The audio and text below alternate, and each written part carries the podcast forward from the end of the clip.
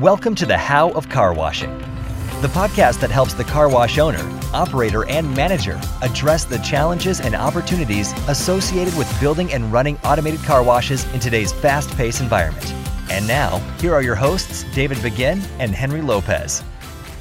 Welcome to this episode of the How of Car Washing. My guest today is Brad Mavis, who is the principal of Simplement in Irvine, California. And we were fortunate to hear Brad. If you were went to the uh, Excellence Summit that the International Car Wash Association puts on in June in San Diego, we gave a talk uh, which gave us some information about the uh, mergers and acquisitions market, especially in the car washing industry. And I wanted to bring him on to uh, to give a little bit more information on that. And Brad is is the principal of that organization.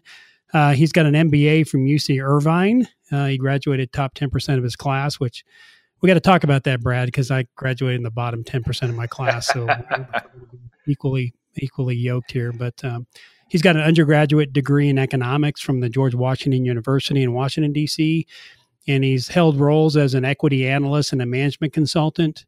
Um, he's well published. He's an international speaker, and he spoke at many different um, many different uh, organizations. Um, he's also been a speaker at Automechanika for those of you who are familiar with Automechanika in Europe.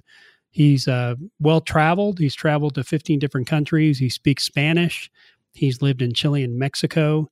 And in his organization, he provides strategic and financial advisory services to the automotive aftermarket industry. And he specializes in mergers and acquisitions. And he also outsourced corporate finance and CFO functions. And uh, been featured in a lot of different magazines. And uh, prior to founding his company, he spent uh, nearly two decades in collision repair. So that's kind of his background and his family's background. I'll get him to talk about that a little bit, uh, a little bit in more detail later on. But Brad, thanks so much for joining us today. We appreciate you being with us. Oh, it's absolutely a pleasure, David. This is a, a, absolutely an honor to, to to be part of this podcast, and I've listened to a couple episodes previously, so it's uh, it's pretty neat to be on the, the other side of the curtain. Well, terrific. We appreciate that. So you've got a background in automotive. So first of all, I want to talk about automotive aftermarket. We in the car wash industry, we get lumped in, and I didn't realize this until I heard your presentation, and I now use this quite a bit. So thanks. But uh, car washing from a financial viewpoint. So when when financial analysts and the equity markets are looking at car washing, professional car washing, it gets lumped into this category called automotive aftermarket. Do you want to kind of explain why it gets lumped into that, what that market is, and what are the reasons why car washing is part of that? Yeah, so I mean, the automotive aftermarket it's a, very broad industry category, but but you're right, it, the car wash gets lumped into there, and really the automotive aftermarket, it, the way I define it is anything from the dealership forward. So so once that that vehicle leaves the the dealership lot, it, it is now serviced uh, in, in, the aftermarket. And that may include uh, mechanical service, that may include collision repair, tires and brakes, and maintenance.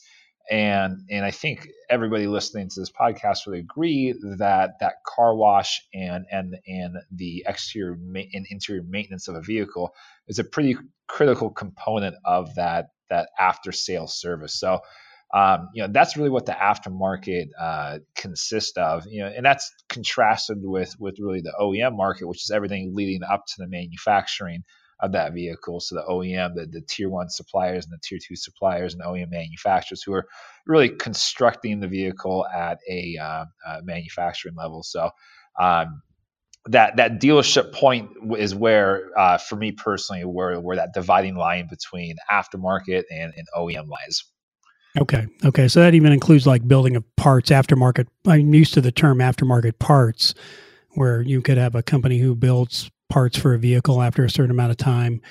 All of that gets included in automotive aftermarket. Yeah, in fact, yeah, I was just out at SEMA, the SEMA AAPEX show, and in Las Vegas a couple weeks ago, and and that's really a show dedicated to the aftermarket. And, and if you've if you've never been to, to SEMA or or AAPEX, uh, highly recommend taking a, a couple days to go out to Vegas and, and, walking the the halls of, of SEMA just to get a sense for how large this aftermarket is. Uh, it, it's, I mean, it's quite impressive to to see the show, and to see all the different companies that that go into this this segment. In fact, uh, Bill Long, he's uh, uh, he's the chairman of, of one of the larger uh, automotive aftermarket uh, uh, public relations companies out there. Very often points out that the the uh, that the automotive aftermarket is one of the largest, if not the largest, employers, industry employers in this country. So it's a it, it's a critical part of our the fabric of our country, the you know the fabric of our of our of our economic vitality, and, and it's something that that even for me until you know growing up in industry i never had a, a really a full grasp on but but as i've uh, become more involved in more the the investment and strategic side of the industry i've, I've really appreciated just how influential uh, our industry is and, and oftentimes I, think when we're within our own little silos and our little niches, uh, sometimes we feel a little uh, like like you know we're just a small little part of the industry. But when you look at the entire fabric, we're we're a very influential part of, of, of this country's history and economy. That's interesting. Yeah. And our car wash employees find the same thing when we bring them to like the car wash show, which we'll have in Las Vegas next year. And when they go to the car wash show and they realize how big the industry is, it makes them feel part of something much larger. And if you don't get out of your car wash or get out of your neighborhood or your city to see all these other, you realize you're part of a much bigger industry. And when you add automotive aftermarket to that, it's even much larger. But that's they. I've heard great things about SEMA as a show, and I need to take an opportunity to get get to that sometime.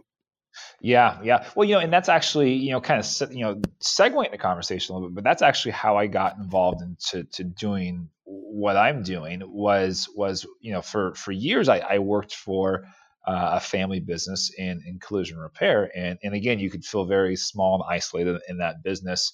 Uh, but I always made it a point to get out of the business. So I could, you know, you've probably heard the phrase before, work on the business rather than in the business. Mm-hmm. And and the more I got out of the business, the the larger I saw that the the the the entire industry was. And you know, that was really the uh, the beginning of me shifting from running a family business to owning and operating a company that's focused more on on strategic advisory within the industry. Yeah. So your your uh, your your parents were involved in the aftermarket, uh, the auto collision business, I, I guess. And then you grew up, you actually literally grew up in that business. Yeah, literally grew up in it. Um, and, and, I and there's pictures hidden on my website uh, that that show me uh, as a kid working on on the shop floor, and and so uh, I, I, had the great opportunity to to grow up in in a family uh, of a of a small business entrepreneur, and and I, I, learned about business from my very early days. In in, in high school, uh, I worked summer vacations and winter vacations uh, at the shop. And, and my father never wanted me to be part of, of the business, I don't think. I think he did a lot to try and dissuade me uh, from being in the business and, and, and show me how uh, tough of a business it was and, and, and how uh, you know the long hours and the and, and, the and the customer demands and you know uncomfortable working environment and the very blue nature blue collar nature of the industry and and so he didn't hide any of that from me and, and in fact one of my first jobs was uh, in the shop he said okay well fine uh, if you don't have a job, and at the time I, I, didn't have a summer job, so he's like, "Well, you can come to work with me. Uh, we're gonna put you." My first my first job was washing cars. That was the first. Okay. Summer. I had to wash cars every you know every single car that, that, that we fixed at the wash cars, and and that was kind of the the entry point for for the shop. And then the second summer, I said, okay, well, I got pretty good at washing cars, um, you know, with with a glove and a chamois and and, a vacuum. Uh, I said, what's next? Said, okay, well, we're going to put you in the in, in the paint prep department. I said, okay, what's that mean? Uh, well, he says, well, I'm going to put you with uh, uh, with Big Mike over here, and he could teach. You know, he, he, Big Mike was like the six, you know, six foot six, you know, tall white guy, uh, the only white guy in the shop. Uh, and he's like, he's going to teach you how to how to stay in the car. And he, uh, they had a an old beat up pickup truck, and it was rusted out, and there was a tailgate that was full of rust. And my job for the next couple of weeks was to sand that tailgate, and there was until there was no more rust left on it and no, we're in Southern California, so there's, there's, not a lot of rust in Southern California. But for, right. for those of you who, who are in different parts of the country, you know how you know how rust could just corrode a car. And I remember standing this thing for days upon days upon days. And I would go to Big Mike and say, Mike, am I done? He's, he's nope, there's still a little bit of rust right there. And I'd sand and sand and sand. And and you know for whatever reason you know i, I kept coming back um, you know and you know I, I, guess you know at some point my father just said well i guess if he's going to keep coming back. We might as well you know keep giving him jobs to do. Yeah. so but i think that's part of you know being a you know a, a son of an entrepreneur you kind of have that uh, tenacity that uh, you, you don't know when to give up sometimes. Yeah and you know we, we we don't learn these lessons. I mean we don't give our kids opportunities to learn those type of lessons anymore. We want to make it easy on them and you know, I'm probably just as guilty of that as a father, not giving my kid an opportunity to, you know, take take something and you know work at it till it's supposed to be perfect. But what what uh what did that teach you? I mean, you had a great great background, so you had parents who were entrepreneurs, and you got to be involved in a small business. So, what did that particular experience teach you? And then, what were two or three interesting lessons you learned as kind of being part of that small business? Because most of our listeners are entrepreneurs and small business owners, and it, they always like to hear the stories when people kind of grow up in the industry or learn the lessons. Yeah, well, so you, you know, I think my biggest learning point is actually when I uh, got my MBA. So, you know, I got my undergraduate in international economics and, and, from George Washington University in DC and, and was actually supposed to go, you know, you know, they train you to be a diplomat there and uh, train you to go to work for the State Department and I passed the Foreign Service written exam and, and was taking uh, the the face to face you know interview exam. And and you know, frankly, you know, the, the Foreign Service exam is notoriously difficult, uh, and it has a reputation for being a very difficult test. And and I go through this interview when when I'm you know 21 years old, fresh out of college, and, and I realized very quickly that that a, a, a young man with an entrepreneurial background, you know, in automotive and in big government doesn't necessarily mix very well. Right. And I saw that. Right. Pretty, I saw that pretty quickly. My interviewers, by the way, saw it very quickly as well. Um, so you know that didn't work out. But you know, so then for a couple years, I, I, worked in the shop and didn't, you know, really by accident. Uh, you know, thinking I w- this was just a an in between point until I got a quote unquote real job. And and before I knew it, you know, seven or eight years go by, and, and I look up one day and say, well, you know, I guess if I'm going to get a real job, I should, you know, get a, a higher education. So I got my, you know, so I signed up for, you know, I applied to, to business school and uh, uh, got into UC Irvine in Southern California here, and I realized very quickly that that over the past couple of years, I, you know, I'd been running a business. I was responsible for hiring people. I was responsible for firing people. I was responsible for, uh, you know, scheduling and setting up processes and procedures and, and everything that goes into to running a business. And I hadn't thought much of it because I just did it. And I had a, a, a, great mentor in my father who who gave me a lot of runway to uh, to learn and experiment and, and frankly and sometimes fail on my own. And so I got into business school, and frankly, I was quite nervous and quite intimidated going in, thinking that you know I'm going to be surrounded by all these these these people with these you know who've worked for these great corporations with all this you know amazing name brand experience and they're going to have all these experiences that i've never been exposed to. And very quickly i realized it was actually the exact opposite and that by running a business and having to make the tough decisions and having to uh, deal with uh, harassment claims or bruised egos or whatever the, the, the problem of the day was, that mm-hmm. I received a, a very powerful hands-on uh, education on, on how to to run the day-to-day of a business. And and so when I was in business school, I saw firsthand that while my cohorts had great corporate experience and and and and, and great exposure that their experience was actually was very narrow mm-hmm. by definition you know it was you know very much they they were given a task by the corporation and, and they got good at that task uh, whereas i you know I, I had a very general you know a true general management experience. And and that was really powerful to see uh, to see how running a small business that the you know the intelligence and the experience and the know-how that you gained running that business that that was uh, that was eye-opening for me and and uh, you know it really changed how I perceived the industry how I you know and even how I perceive small business and, and entrepreneurship in the process right Good, good. Yeah, no, I think that's a fantastic experience, and it did give you probably a perspective that others who probably just went, went through the traditional college MBA, worked at a you know worked at an investment bank firm or you know somewhere other place that might not have actually ran a small business. It gave you a, a perspective that that they certainly didn't have. You know, I was I was in, in New York last week, and and I was presenting to uh, uh, an investment bank called Nomura, and they're a big Japanese investment bank. And um, you know, we were talking about trends in, in the automotive aftermarket, and, and, you know, they had about 25 different investors in the room uh, at that point.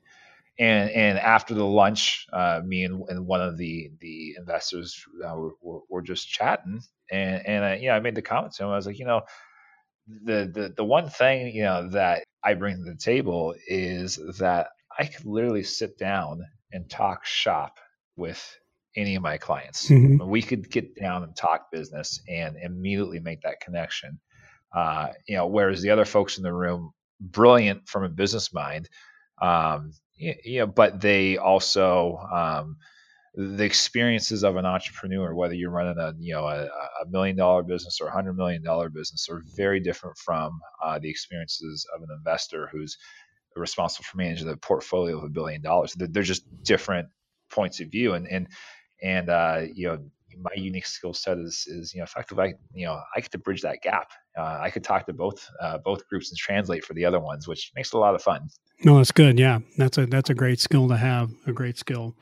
Um, so growing up in the in the collision business, you've kind of seen what the collision business is and where the car wash business is today. What are some of the similarities that you see in those industries as far as you know obviously they're in the automotive aftermarket space but what are some things that you see that are similar what are some things you might see that are different about those those businesses yeah, well, you know, I, I, think that the the first thing I notice is what we've already been talking about this this theme of entrepreneurship, of small business, of, of fragmentation. You know, we, we, talk about industries as being fragmented, which is you know having a lot of, of smaller operators, and and both those both uh, car washing and collision are very similar in that nature. And and as I uh, got to to understand the car wash industry better over time, you know, I, I realized how similar the the ethos are uh, among uh, members who have, have found founded businesses in both industries,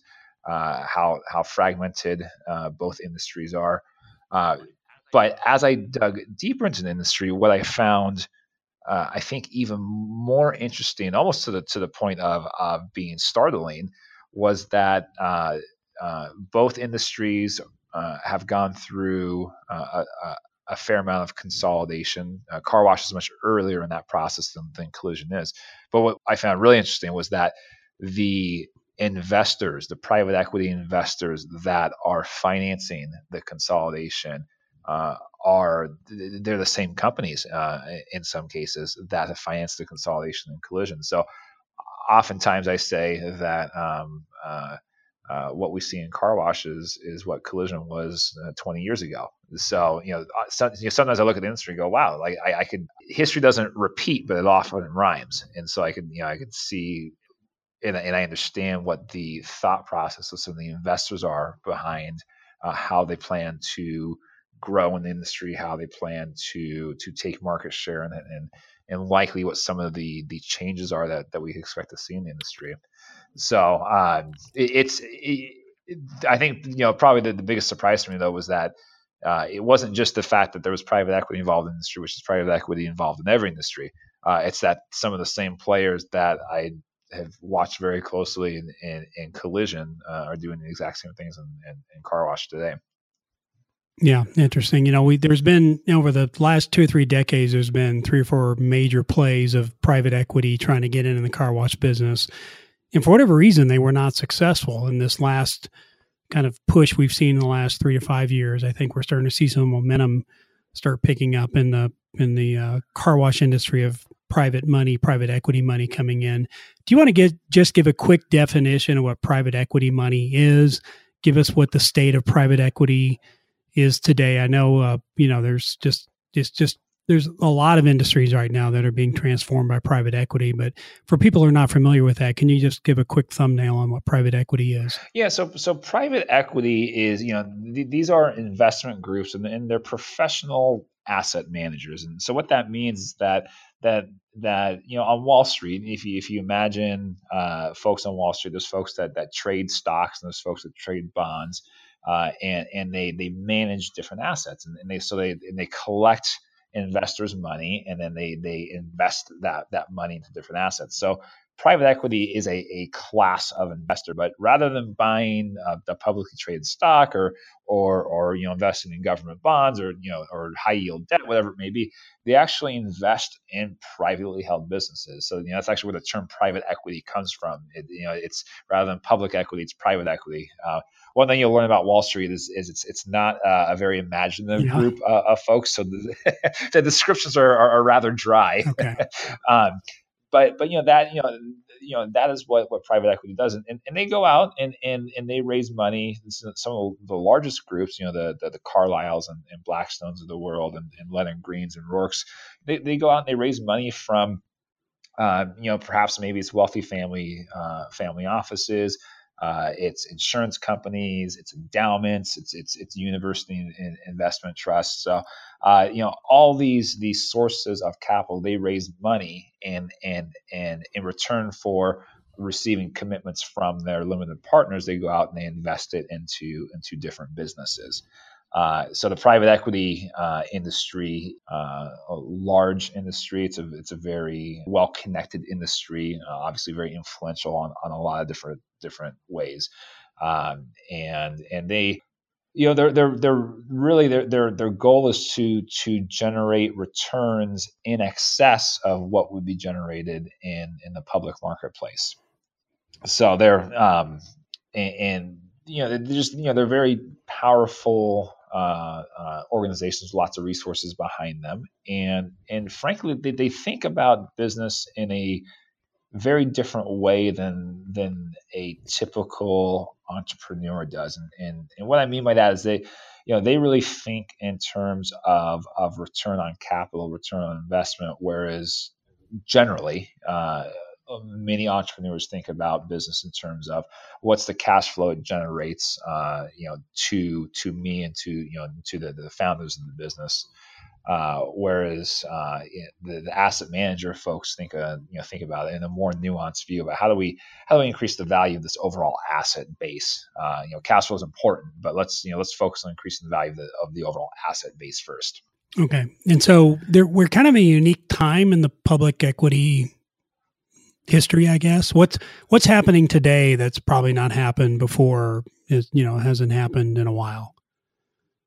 Well, you know, there's a lot of what we call dry powder. There's a lot of of of dry powder in the market. So, you know, dry powder is basically the the cash that an investment manager has on hand. And so the invest the cash that a private equity group has sitting on the sidelines waiting to uh, waiting to be invested in companies. So, you know, over you know, really since 2007, 2008, since the you know the um, you know the great financial crisis is, as as it's often referred to, uh, there's been uh, a large amount of of liquidity injected by central banks into into the marketplace, and that has had an, an impact on all sorts of different asset classes. You know, at present, we see the stock market at historical highs, we see the bond market at highs, we see real estate at, at historical highs, and the same holds true for valuations of, of privately held businesses. You know, generally speaking, uh, we are uh, you know we are at a, a peak uh, when it, in terms of, of valuation, and a lot of that is driven by the fact there's just a lot of cash out there waiting to be invested. So historically, you know, private equity investors would focus on in the 80s, you know, the heyday of private equity investing, you know, the, the focus on these mega public equity takeovers where they take them private or or do these these giant mergers and and and do these you know really large multi-billion dollar deals. And and private equity wasn't really focused on what we call what we define as the lower middle market or the, you know the smaller businesses uh, in, in, the country. Uh, but what's happened is as all this money has entered the system these different private equity groups have been searching for for investments. in fact, I was having a, a, a meeting with uh, with one fund manager recently, uh, and you know, he's got a billion dollars of, of, of assets he's responsible for. And I said, well, you know, how's business? And he says, well, you know what? It's it's actually it's really hard to put money to work in today's environment. And I, I, found that refreshing. One because he was being very transparent and very honest, mm-hmm. but but two, interesting in the fact that that for many fund managers out there, raising money is not the challenge in today's environment.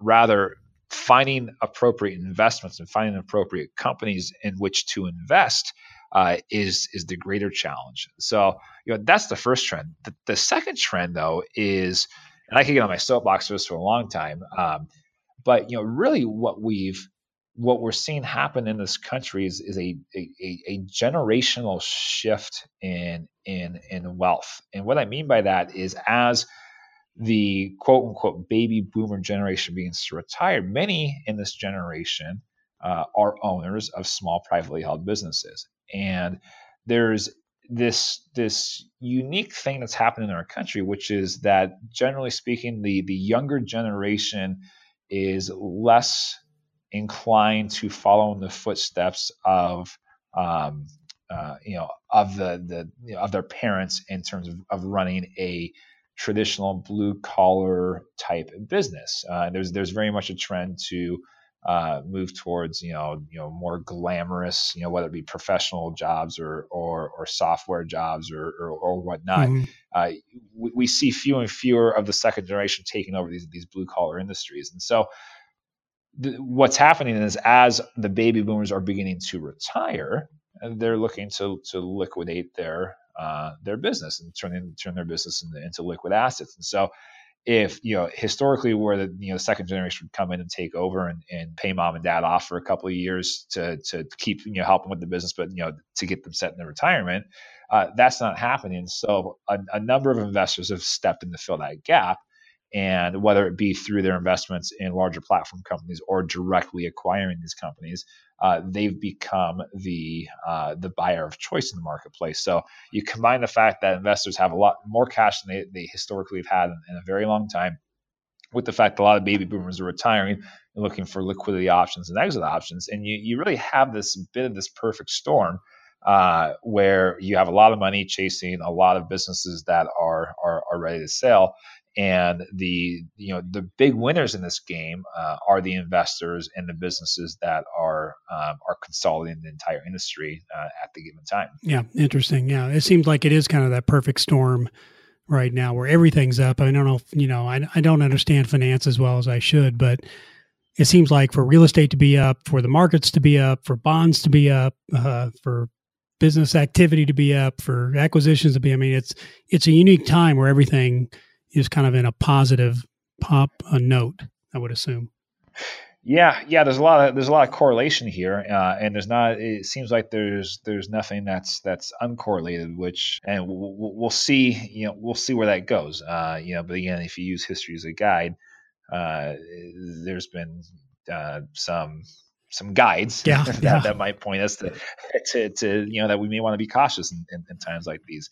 Um, yeah, but but I do think that you know even though that that you know asset values across the board are at all time high, eh, you know, I, am a I, I'm a relatively young man, and you know, I, I do still see that you know this still really is a great time to invest uh, to grow a business because you know you know take the private equity side out of it for a second and, and just look at just the demographic trends and, and the fact that there there are a lot of uh, uh, individuals in this country who are you know if, if, they're not already thinking about it they will be thinking about it very soon about you know what is my you know what does my retirement look like? And and for younger growth minded operators and, and, entrepreneurs you know there's a there's a lot of opportunity out there still you know so I, you know I don't, I don't want to make it seem like it's just you know it's, all one sided um, there, there's growth, there's still, you know, in, in any market, you know, there's still a lot of opportunity for growth. Sure, sure. Yeah, I agree with that.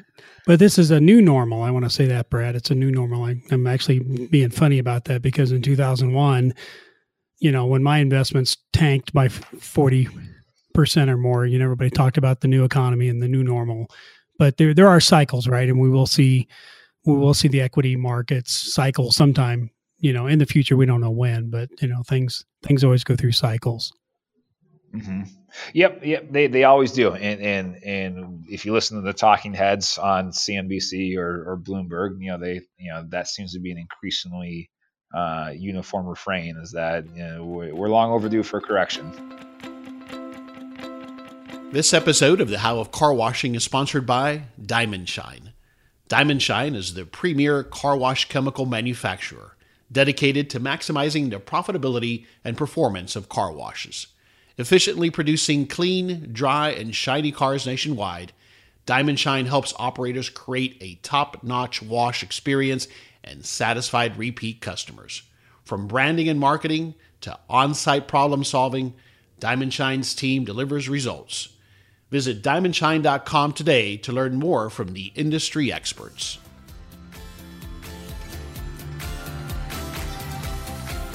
So the, the answer to this is probably answers two questions, but what's so attractive about the car wash industry as itself, and then why is private equity now so interested in the car wash industry?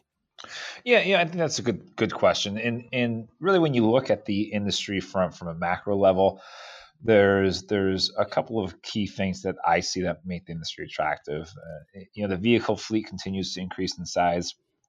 Car ownership con- continues to increase. Miles driven increases. Uh, you know, in, in, in in today's economic environment, disposable income is, is continuing to increase. So, you know, generally speaking, it, it's the the industry has a number of fundamentals that are, that are, that are attractive.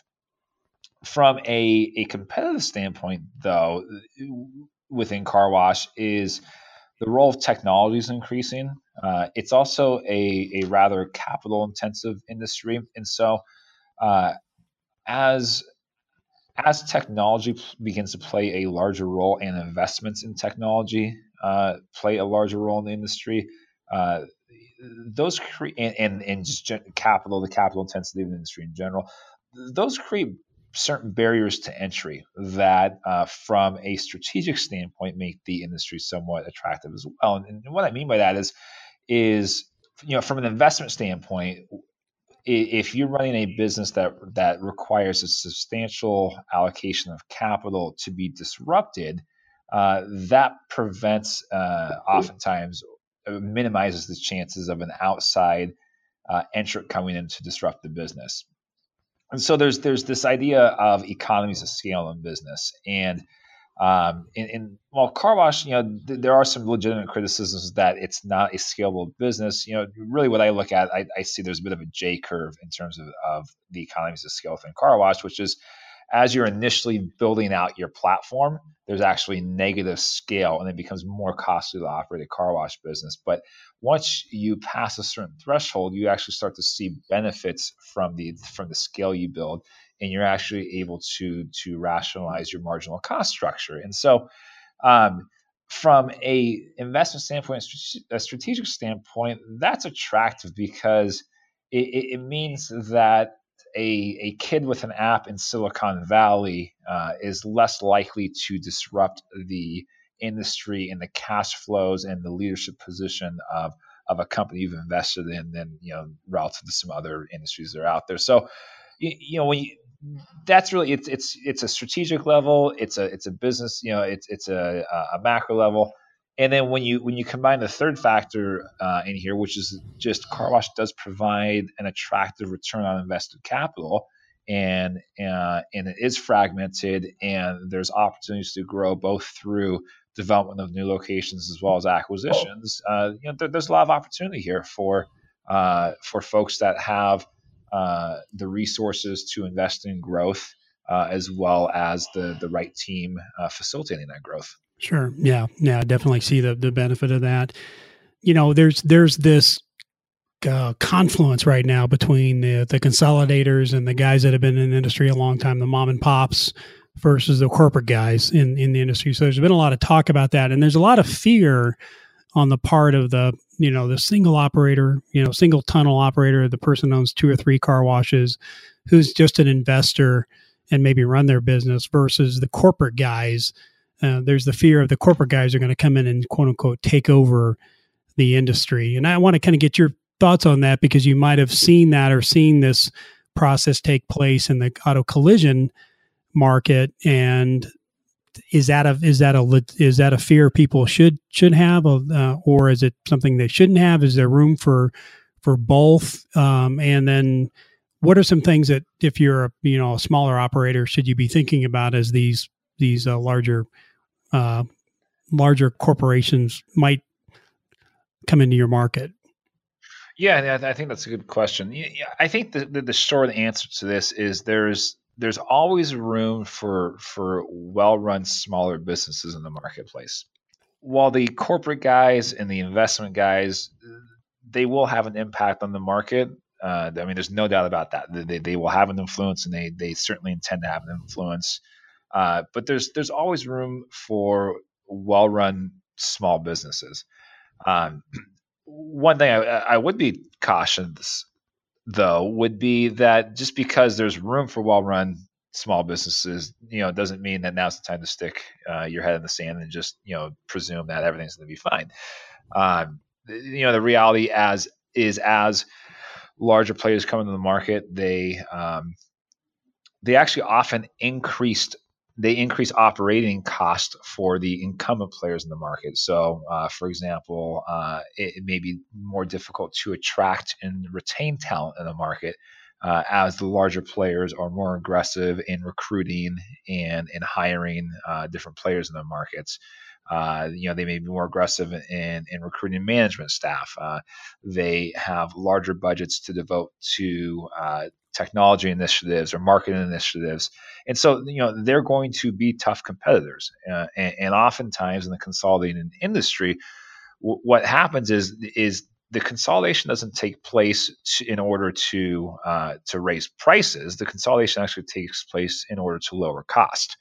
And so the the winners in that environment are the ones who could lower their cost structure uh, in a in a, a, a, more efficient way than than others uh, in the industry or conversely, uh, are the ones who can actually cause the incumbents in the marketplace to actually have to increase their cost structure to compete. So, I mean, if you think about uh, uh, a large, well-capitalized competitor coming into a market and and and launching a media blitz and a hiring blitz uh, all at once, uh, you know, the incumbents are going to have to to respond either by discounting prices or uh, trying to you know compete one to one on an advertiser standpoint, or maybe paying their people more to retain them. So you know, there's a lot of, of, of strategic ways that that a, a, new player coming into a market uh, could make life difficult for for an incumbent player.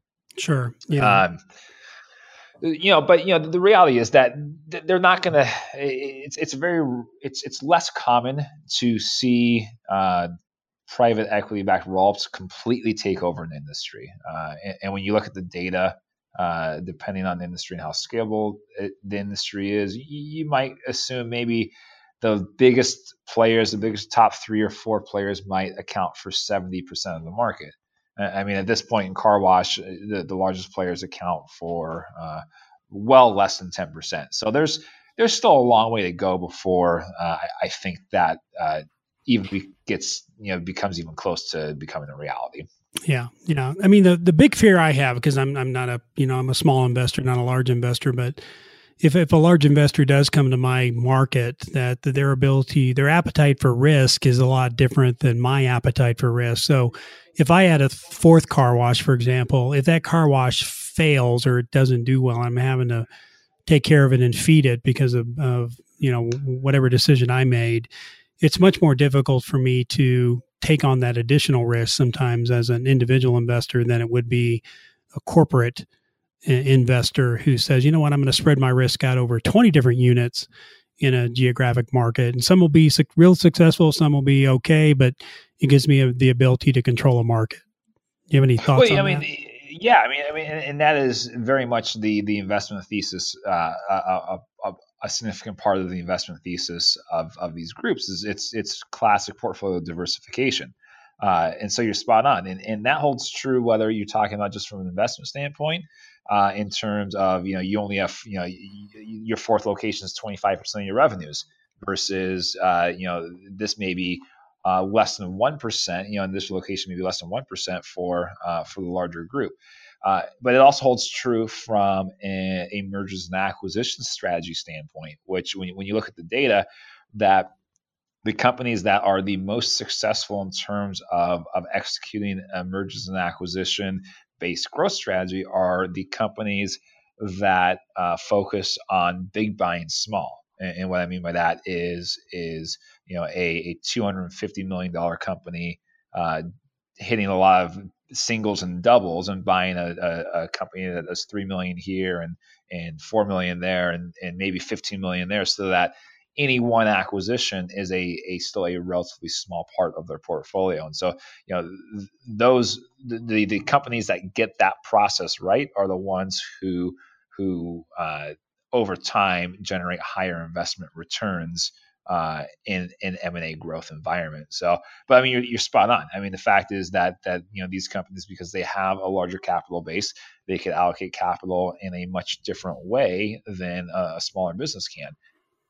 Okay. Yeah. Yeah. Okay. So that's that's something to be aware of as you kind of as we go forward. But I, I want to talk a little bit about uh, the small business owner as he starts thinking about selling his business, and you probably have uh, I've seen a lot of these kind of what I call war stories, but what are some classic mistakes that small business owners make when they decide it's time for them to retire and sell their business? You know, I, I think probably the first one is is is not thinking about it soon enough. when when we're working with with folks to uh, you know to when they just start thinking about that process, uh, there's two primary questions that we ask. They're they're they're rather simple questions actually, but they're deceptively difficult to answer for many. And, and the first one is uh, how much, and the second one is how long. And you know how much you know you know talks about you know what's what's that magic number in your head. You know everybody has a magic number, uh, and how long is you know how much time do we get there? And you know with those two data points, we could pretty much back solve to uh, what we have to do in order to get there.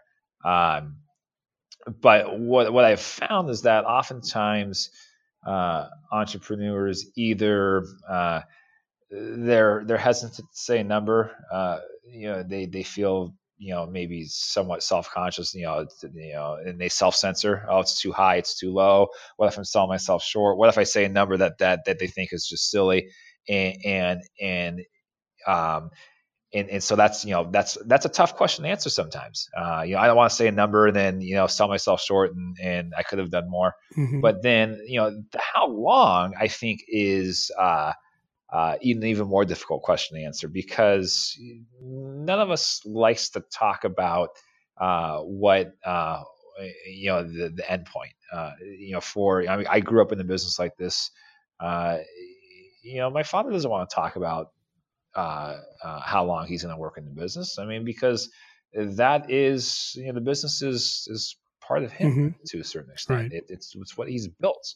Uh, it, I mean, it, it is interwoven with his personal identity, and, and so to to say how long implies that that that business will no longer be there, and uh, and it opens up a whole range of emotions in terms of uh, uh, you know, sometimes you know people going so as far as to say, well, if I'm not in my business, then I'm just going to die, and I don't, I don't even want to think about that. So, um, but but answering those two questions, you know, you know, really uh, allows uh, um, uh, us as advisors to to get to the heart of, of okay, well, how are we going to get there? Uh, you know, what do we have to do to get there? Uh, and and build a plan and execute according to that plan. So, you know, and the second one is, you know, I, I, think it's just, you know, really surrounding yourself with with folks who have, uh, you know, who've, who've gone through the process before and and who who understand not only the financial side of it but the emotional side of it. Uh, and I mean, because the emotional side is probably as important, if not more important, than than the financial side of it. Yeah, yeah, I couldn't agree more. You know, when I think about the day when I'll eventually want to sell, you know, to think about the identity part of it and not being known as a business owner. There's there's a little bit of you know, hey, I'm a small business owner.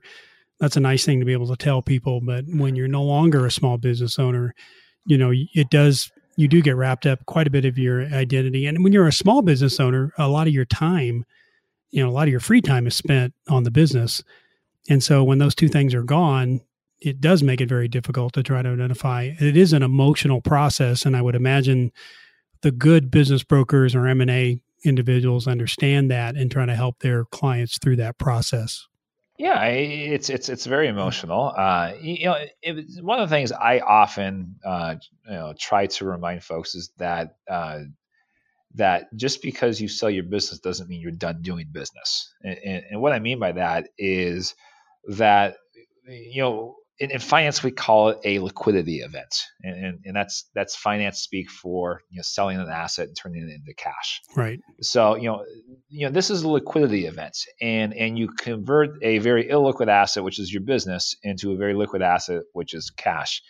Now oftentimes we we sometimes we forget that there's then next steps after that. And and that cash doesn't just sit there in, in the bank account earning zero interest, presumably you there's an opportunity to do something else with that cash as well, which is it, which is you know to a certain extent kind of the exciting part because now that cash could become uh, an investment vehicle into a large number of, of different opportunities. Uh, you, you, know, it could turn into maybe uh, you know real estate investment cash. It could turn into uh, philanthropy cash. It could turn into to to cash that's, that's uh, directed towards uh, family or, or, other entrepreneurial pursuits. So you know there, there's other you know that cash doesn't just disappear. You know it, it's something that can continue to be used and and invested and developed and and uh, and so you know you still continue to do business with it. And I think you know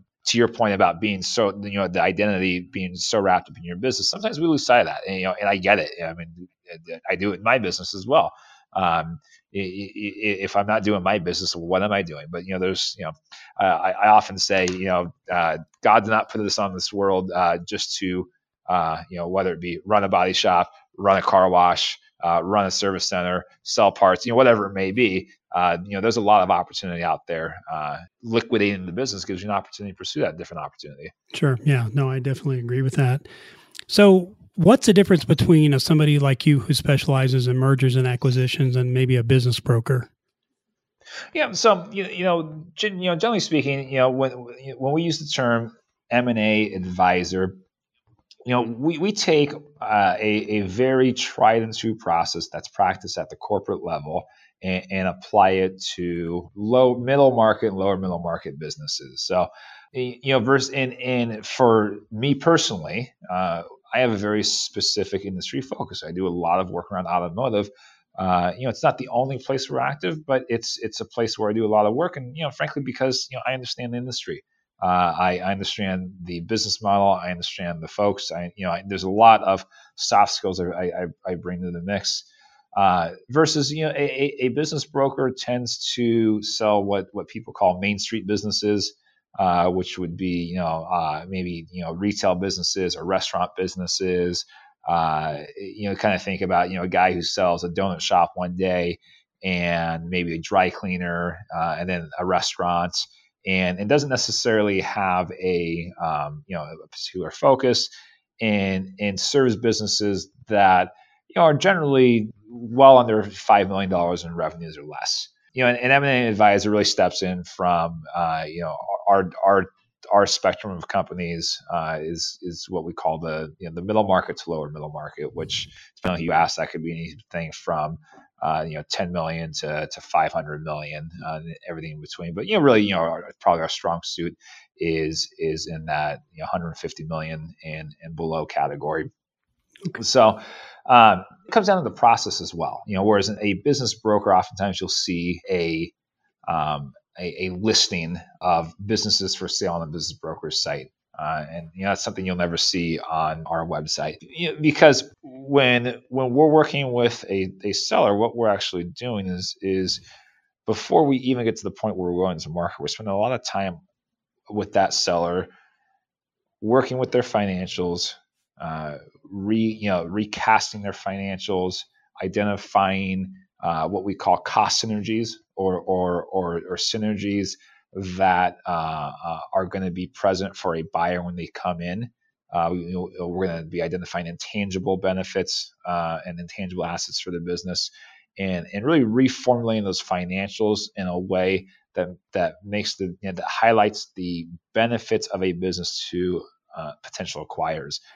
And then we're going to go out and we're going to reach out to those acquirers. And there's some groups that will go out there and, and, and market a business to hundreds of different folks. Uh, you know, typically speaking, we're not going to do that. Uh, we want to maintain the confidentiality and privacy of the business owner. I mean, this is something that uh, is as personal as, as is any any decision, uh, you know, personal or business wise wise out there. And, and so, generally speaking, you know, unless there's a, a case to be made that by presenting this to 150 different people, you're going to substantially increase your valuation.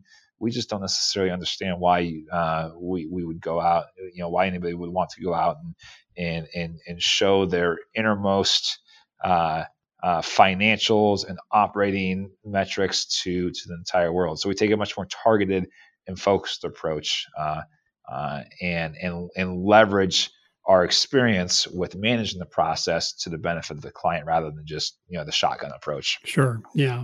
Yeah.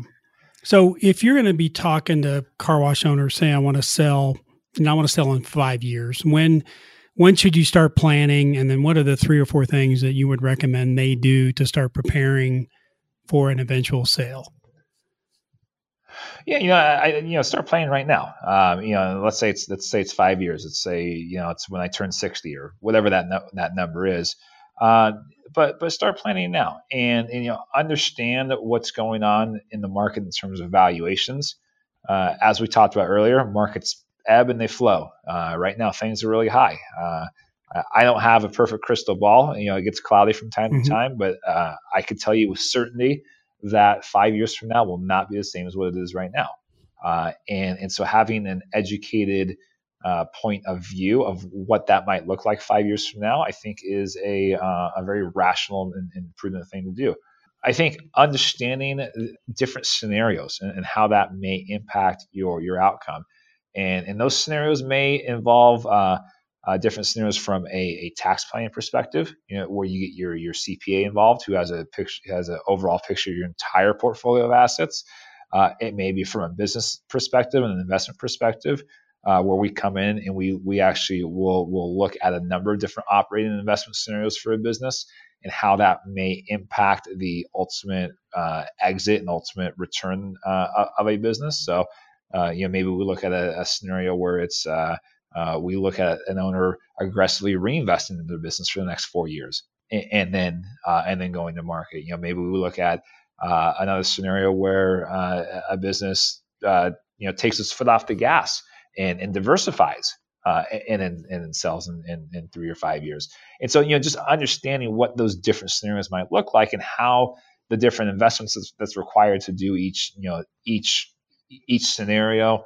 Uh, I think that's powerful. it's, you know, again, understanding the options that are available, available to a business owner. Uh, you know, that generally uh, creates uh, creates value. And, and, I think lastly, you know, this is you know, you hear this from a lot of different folks, but um, if you're not running clean books now, start understand your numbers and run a clean, organized, uh, financially metric driven business. That will pay itself multiple times over. And and you know really what that comes down to is is what can you do to lower the risk of your business to an outside group? You know, so really start thinking about your business from from an outsider's point of view, which is if I was going to buy my business today, would I be satisfied with what I saw? Would I be comfortable with what I saw? And sometimes it's hard to do that. It's hard to, to get an objective uh, point of view. Uh, you know, when we're looking at our, our, our own baby, uh, but you know, that's you know, thinking about it from an outsider's point of view of of uh, if if somebody else came in bought this business, would they say, "Yeah, that looks really good," or would they like, "Hmm, you know what? I'm not sure yeah. about that." Because the more you can reduce your risk, uh, the the more that translates into purchase price uh, for you at the end of the day. Yeah, and I, I think uh, the one thing I hear people talk about is don't use your business as your personal checkbook and uh, you know keep keep some of those expenses that you would typically make a personal expense out of the business because it's hard to justify those as you're going in when you're trying to sell a business go no well these were personal expenses versus corporate expenses and then things get muddied and then the overall integrity of the books tend to suffer after that Mm-hmm. Yeah, you know, I remember the first time I heard it was uh, uh, from a finance professor, and, and he, he, had a lot of experience in working with privately held businesses. And he says, you know, the reality is you need to have three sets of books. You need to have the books you give to your bank, the books you give to the tax to the tax man, and the books you you run your business with. And when I first heard that, I thought, oh my gosh, this guy's insane. But then I really started thinking about it, and it's true because you know the accounting that you do for tax purposes oftentimes is not is not the exact same accounting you're, you're doing for internal management purposes, uh, and is often not the same accounting that you're you're you're showing to your bank to um, to go out and and and raise additional capital for growth. And so you know understanding that that uh, there's multiple ways to manage the finances of a business, or you know, it, it's it's important. True, true, interesting, Inter- interesting uh, observation by that professor. So, um, I've, I've, only I can, I can only keep one set of books going. I can't figure out how to do two or three sets, so I'm gonna I'm gonna stick with that. But um, so the team members, if you're gonna think about this, who should you start getting involved? Who should be on your team if you're thinking about selling your business? Well, yeah, you know, so uh, you know, the the first one is is competent legal counsel uh, who has experience in uh, managing transaction and is you know is licensed to practice law in your state. Um, it, eh, the reality is we've seen attorney we've seen sellers be represented by their sister-in-law who's a divorce attorney and thinks they could uh, are doing the seller a favor uh, by uh, by representing them to sell their business, but just doesn't have the necessary expertise or experience uh, in in that process. So, uh, you know, cor- you know, corporate M and A attorneys can be pricey, but they're also the ones that uh, that help get deals done. So, you know, that, that's the first one. Uh, CPA, obviously, a good CPA who has a, a, a holistic understanding of, of your of your tax situation, uh, not just of the business, but all you know all of your assets, you, you, your your business, your real estate, your personal real estate, your insurance, and, and any other assets that that you have, um, who could provide uh, guidance in, in in that respect.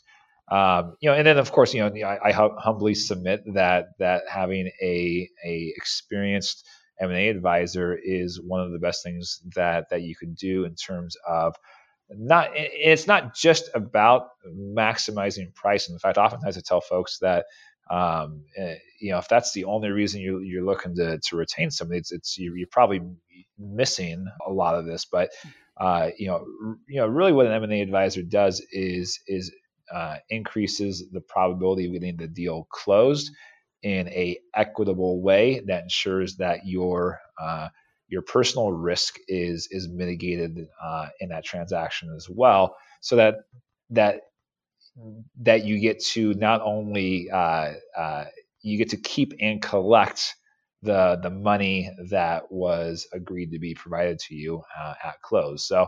Um, you know, those, those are really kind of the three primary uh, advisors that are critical in in any transaction. And then about how much time would you say a transaction would take? I mean, patience is obviously, and there there are some consolidators telling buyers right now that they can close in 30 days or 60 days or 90 days.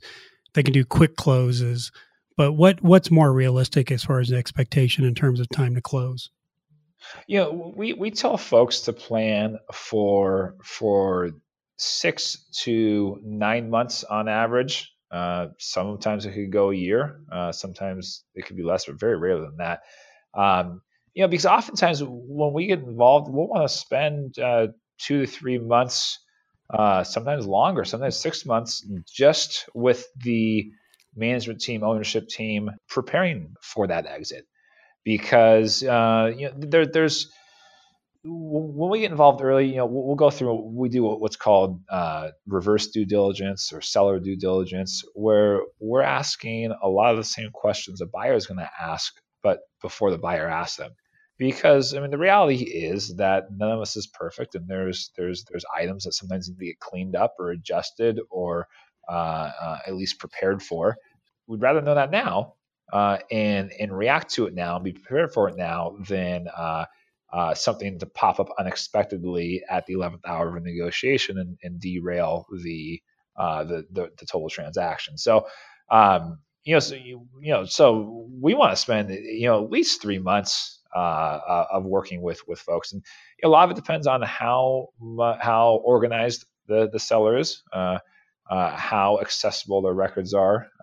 you know, not only financial records, but but you know this you know may include uh, you know, on, on the real estate side, on the environmental side, on the you know the uh, contracts and documents, you know, whether it's it's, it's insurance policies or uh, you know whatever it may be. So you know there is a lot of, of checking the boxes that, that goes on in that process, but uh, the more prepared you are before you go to the market, uh, the the more you mitigate your chances of an unexpected surprise at the 11th hour.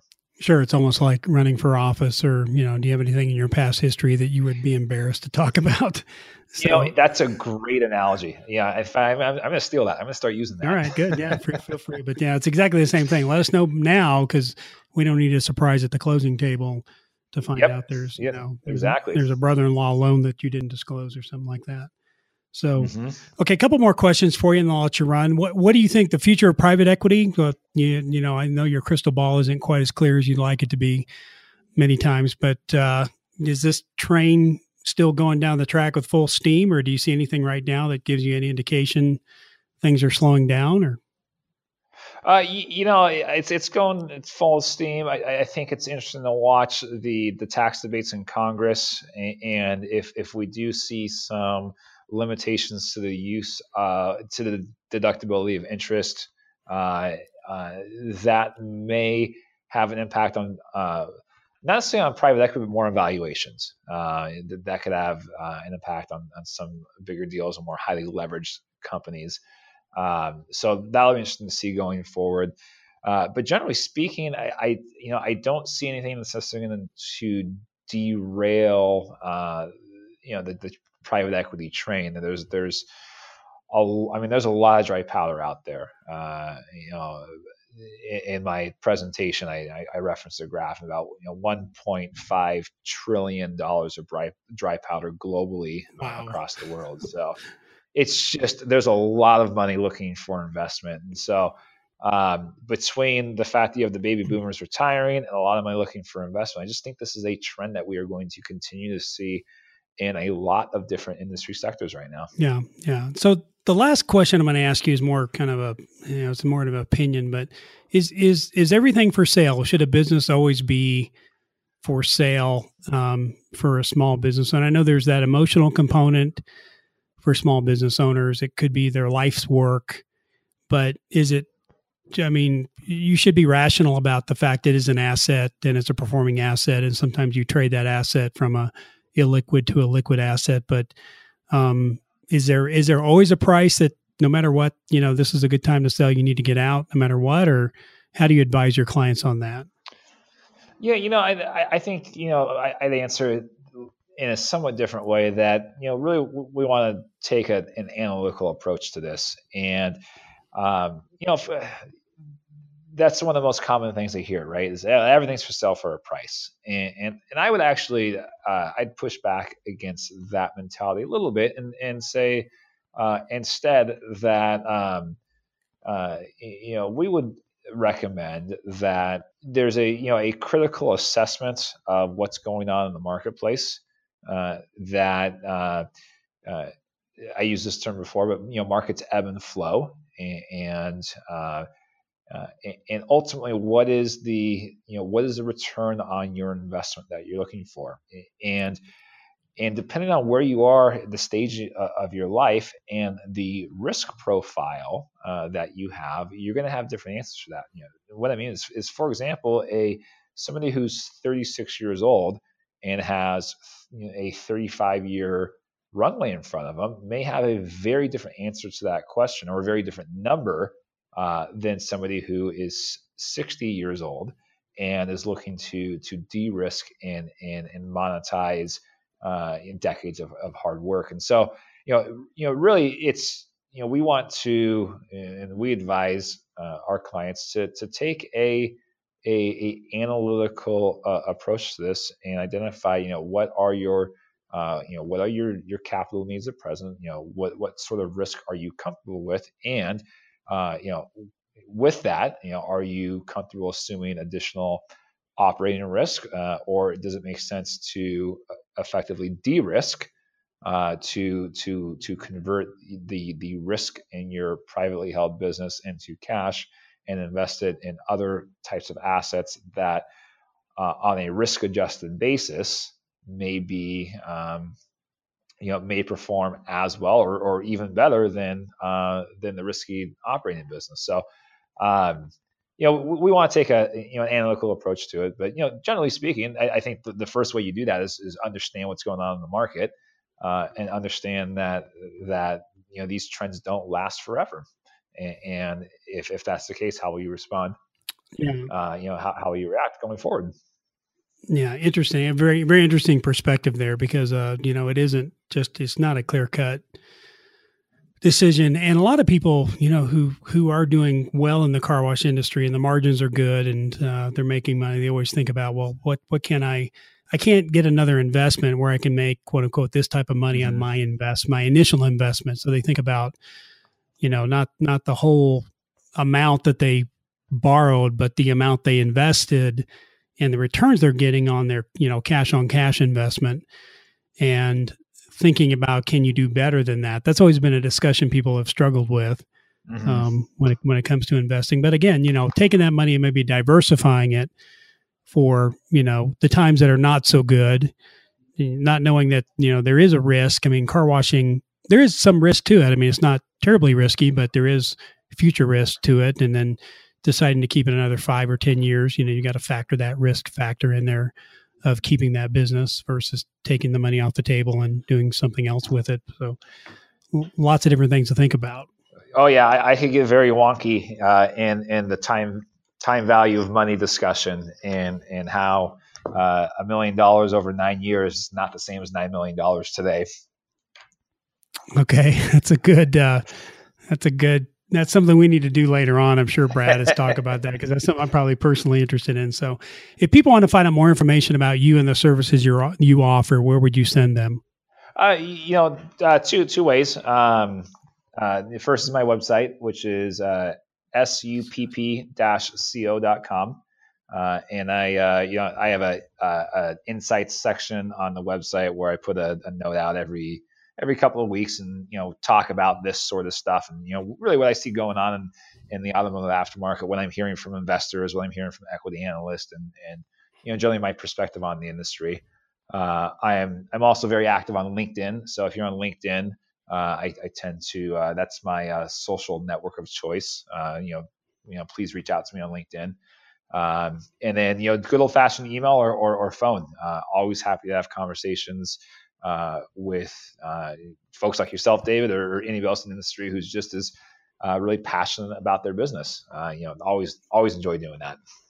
Yeah, great, great. This is a great discussion, Brad. I can't thank you enough. I enjoyed hearing you discuss these topics in San Diego and then getting to visit with you again. And very insightful, very helpful, and I'm sure our audience is very appreciative of uh, what you've done. So, Brad, thank you so much for being on, and uh, we'll uh, we'll maybe take an opportunity to visit again in the future. Thanks, David. Look forward to it. Okay, thanks. All right, bye now. Thank you for listening to the How of Car Washing. For more information, links, and other resources, please visit thehowofcarwashing.com and leave us a comment if you have a topic you would like discussed. Thanks for listening, and we look forward to having you next time on the How of Car Washing.